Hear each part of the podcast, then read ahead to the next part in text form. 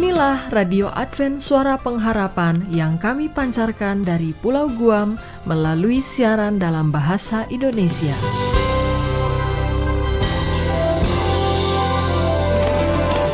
Salam sejahtera kepada saudara pendengar di mana pun Anda berada. Selamat berjumpa kembali dengan kami Radio Advent Suara Pengharapan. Dengan senang hati kami akan menemani Anda dan keluarga dengan rangkaian acara yang telah kami persiapkan bagi Anda sekeluarga dan harapan kami kiranya siaran ini dapat bermanfaat dan menjadi berkat bagi kita semua. Selamat mengikuti dan selamat mendengarkan. Tuhan memberkati.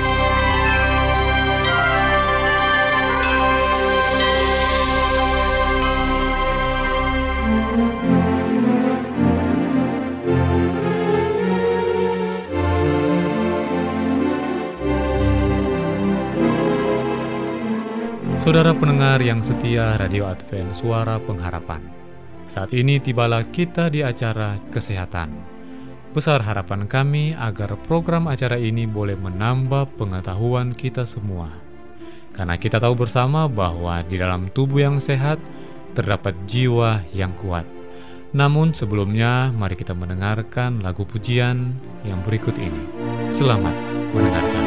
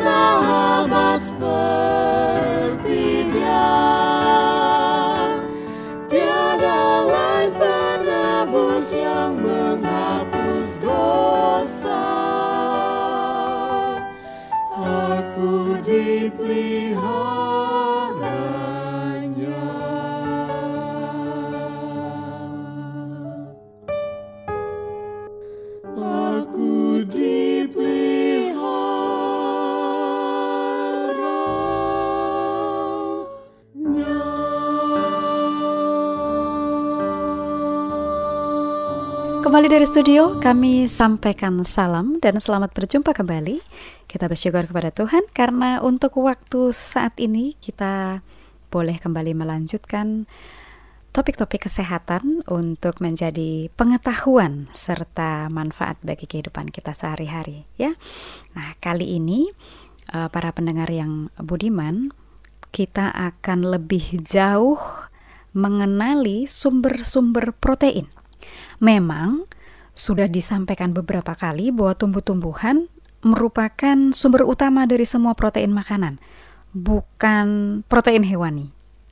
Tapi kita perlu tahu kan ya, apa saja nih tumbuhan yang bisa kita uh, gunakan atau sumber makanan dari tumbuhan apa yang bisa kita gunakan dalam penyediaan makanan sehari-hari.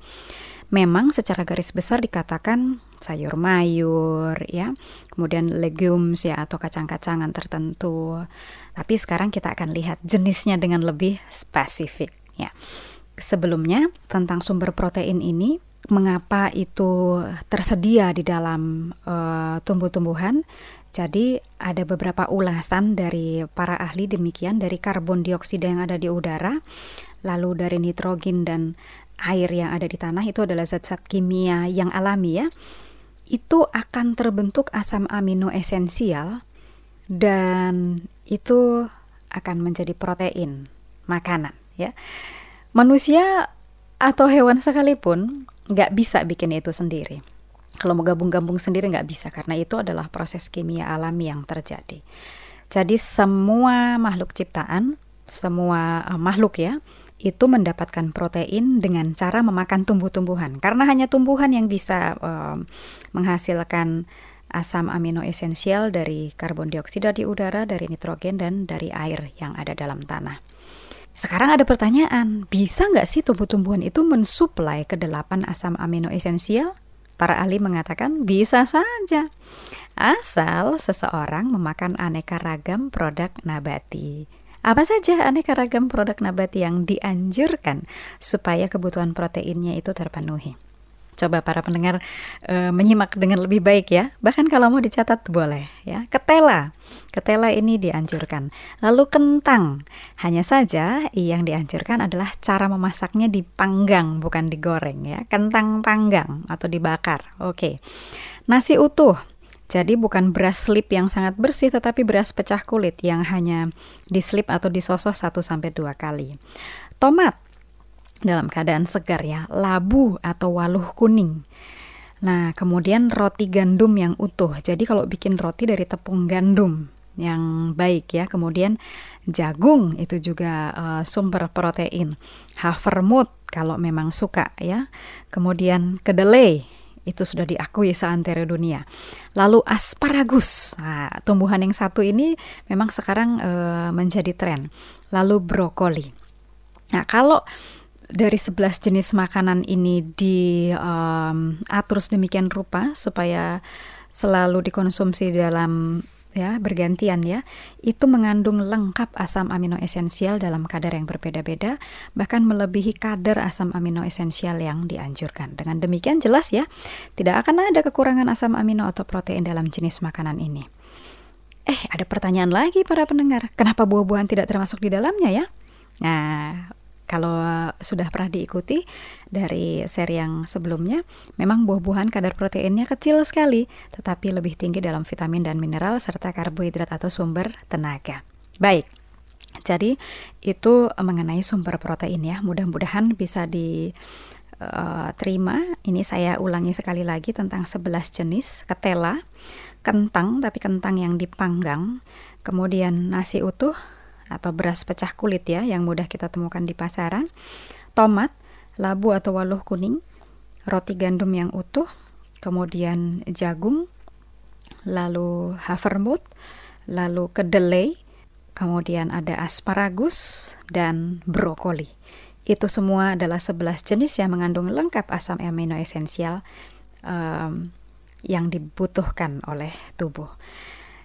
Mengapa protein perlu kita perhatikan dengan baik untuk dipenuhi, jangan sampai kurang karena protein punya dua fungsi dasar, yaitu struktural artinya adalah untuk membentuk dinding-dinding sel. Sementara tubuh kita ini kan isinya semuanya sel ya.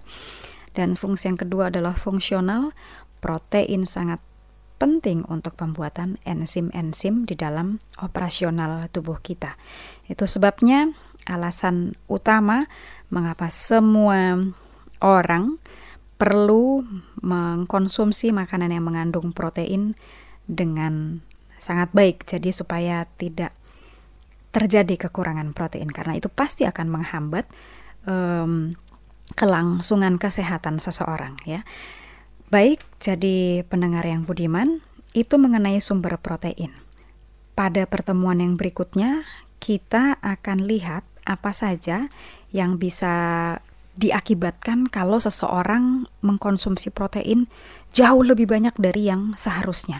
Karena ada banyak nih pendapat makan banyak-banyak ya protein supaya uh, jadi lebih sehat. Nah, nanti kita akan ketahui bahwa pendapat seperti itu tidak benar.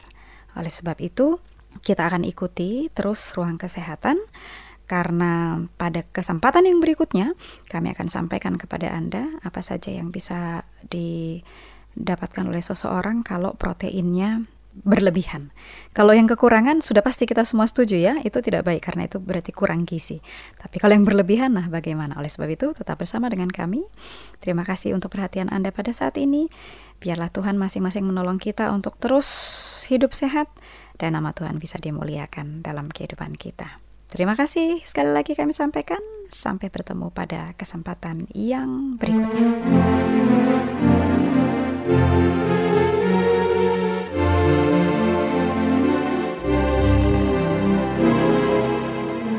Demikianlah kesehatan yang sudah kita ikuti bersama. Semoga boleh bermanfaat bagi kita semua di dalam kehidupan kita.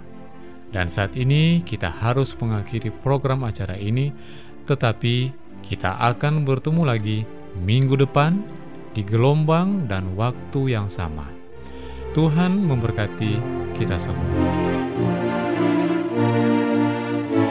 Shalom bagi semua sahabat pendengar.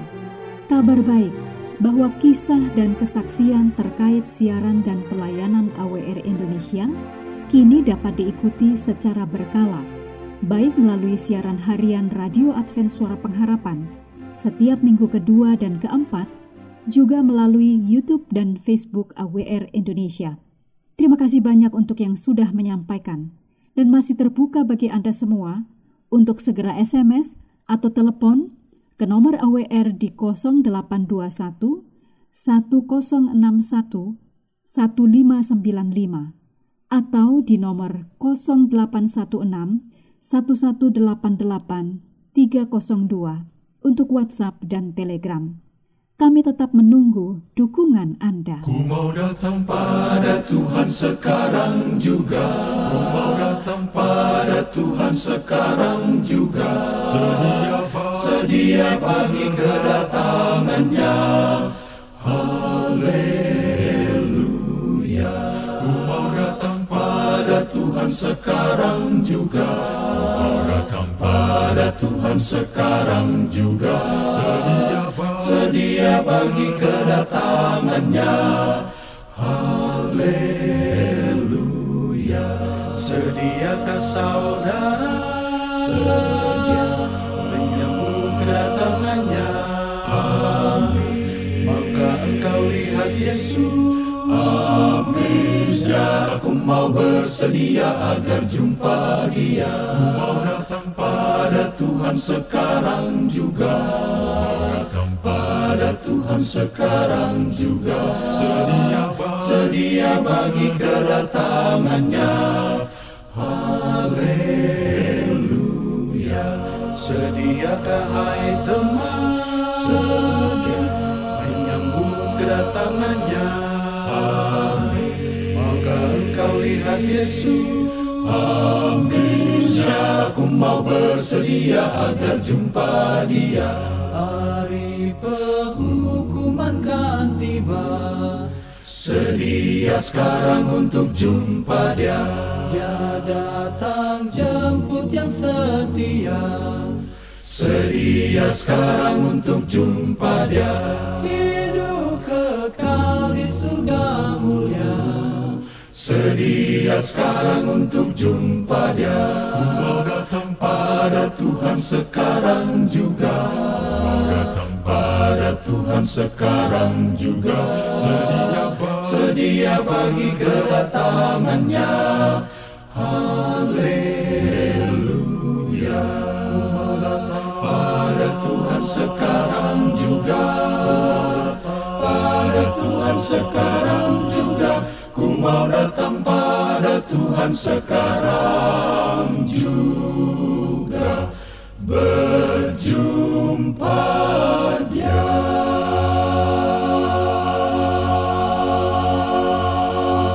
Selanjutnya mari kita mendengarkan mimbar suara pengharapan. Angkatlah diri dan bunyikanlah Yesus mau datang segera Nyanyi musafir dan pujikanlah Yesus mau datang segera Datang segera Datang segera Inilah mimbar suara pengharapan dengan tema pengaruh lingkungan. Selamat mendengarkan. Bangsa marah itu tandanya Yesus mau datang segera. Pengetahuan bertambah-tambah. Yesus mau datang segera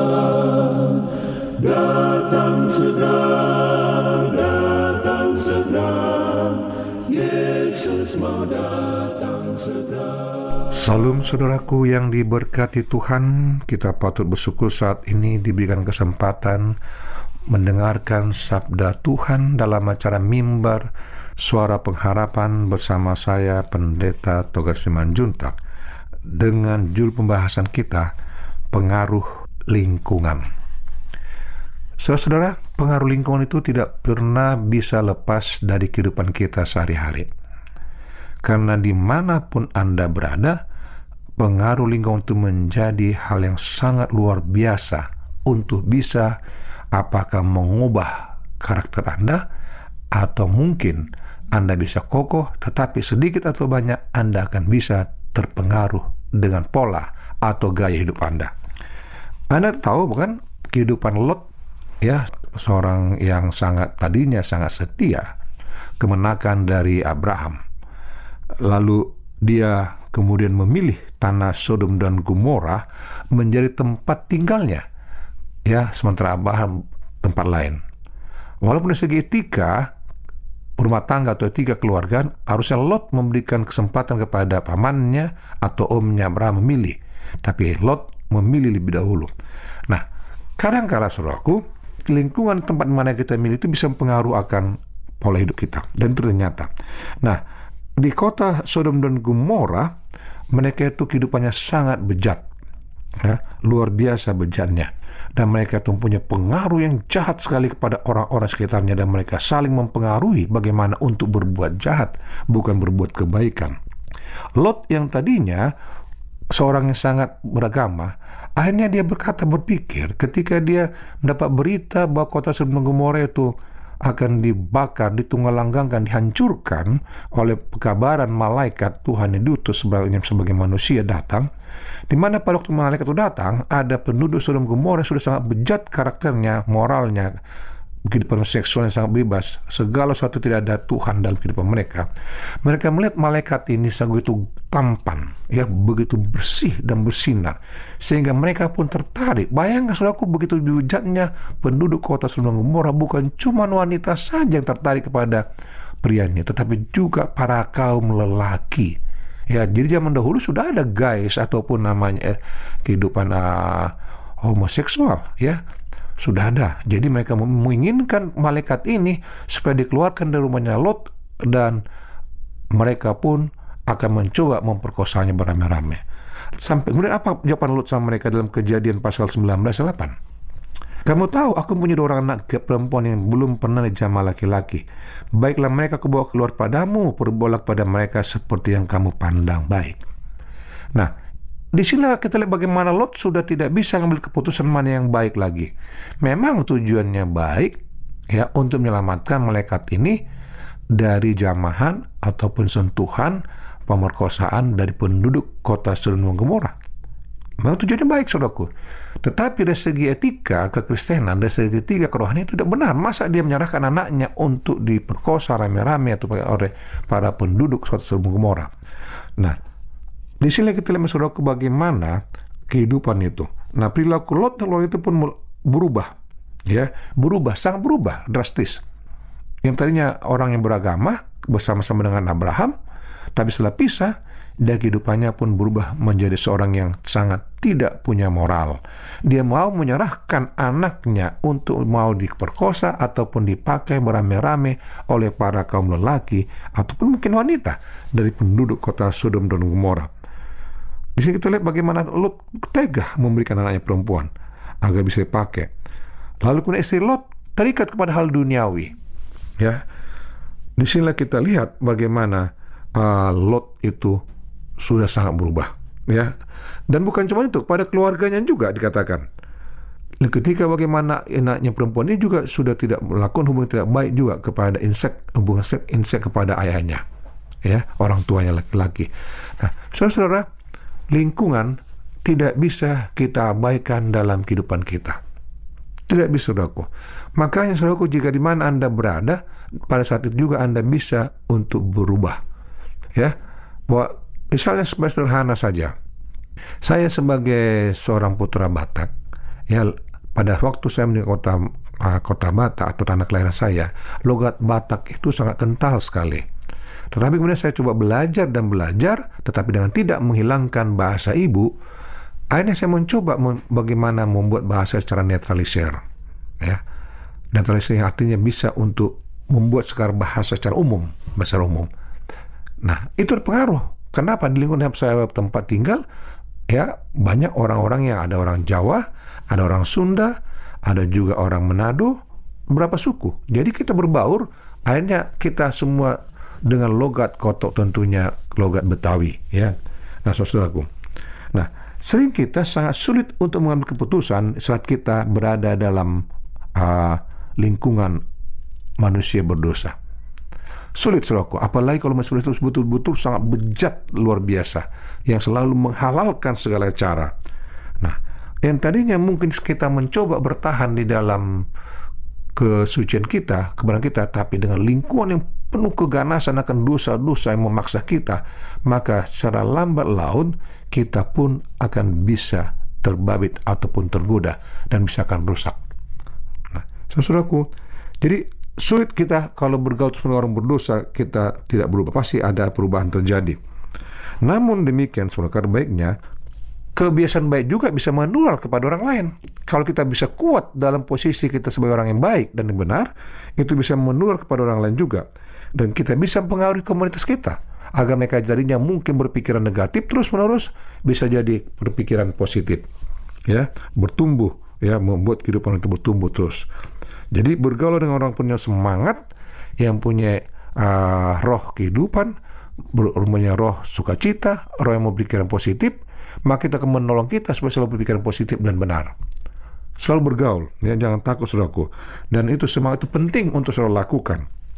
Lalu bergaul dengan orang-orang yang mempunyai kerohanian yang bagus, ya, rohani punya optimis, yang mempunyai artinya kehidupan mereka selalu datang berbakti ke tempat rumah Tuhan, ya, agama apa pun dia miliki saat ini, tapi dia yakin agama itu benar, dia hidupkan, otomatis dia pun akan menghidupkan akan kebenaran itu dan akan punya tingkah laku yang boleh katakan tingkah laku yang benar dalam kehidupannya. Nah, saudara, pergaulan komunitas maupun lingkungan benar-benar saling mempengaruhi. Jadi buatlah pergaulan saudara itu benar-benar pergaulan kerohanian yang tinggi bersama Tuhan dan pengaruhi orang lain dengan kebaikanmu.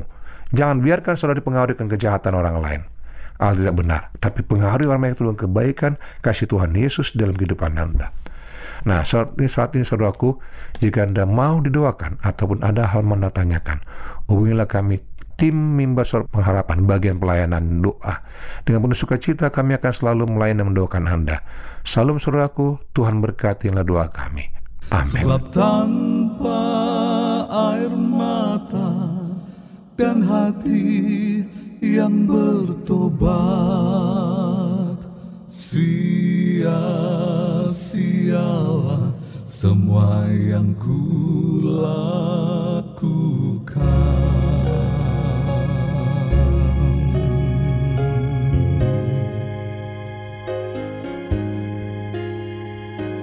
Sering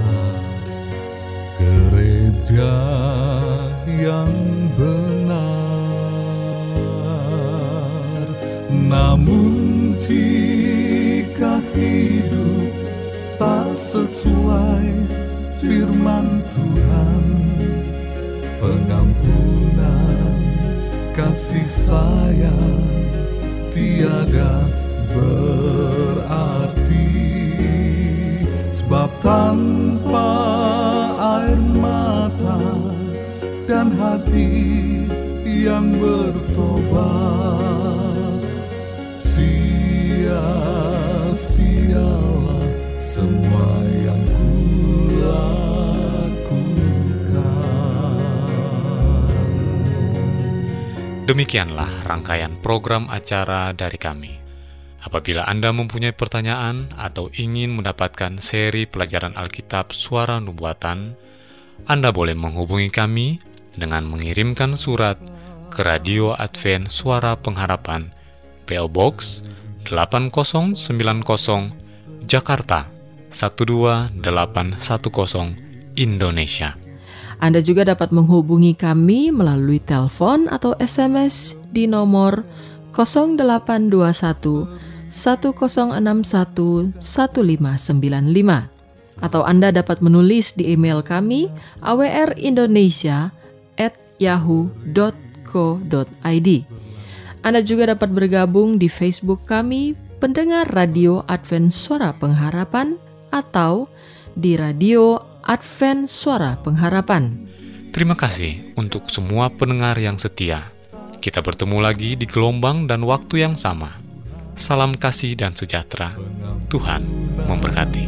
kasih sayang tiada berarti sebab tanpa air mata dan hati yang bertobat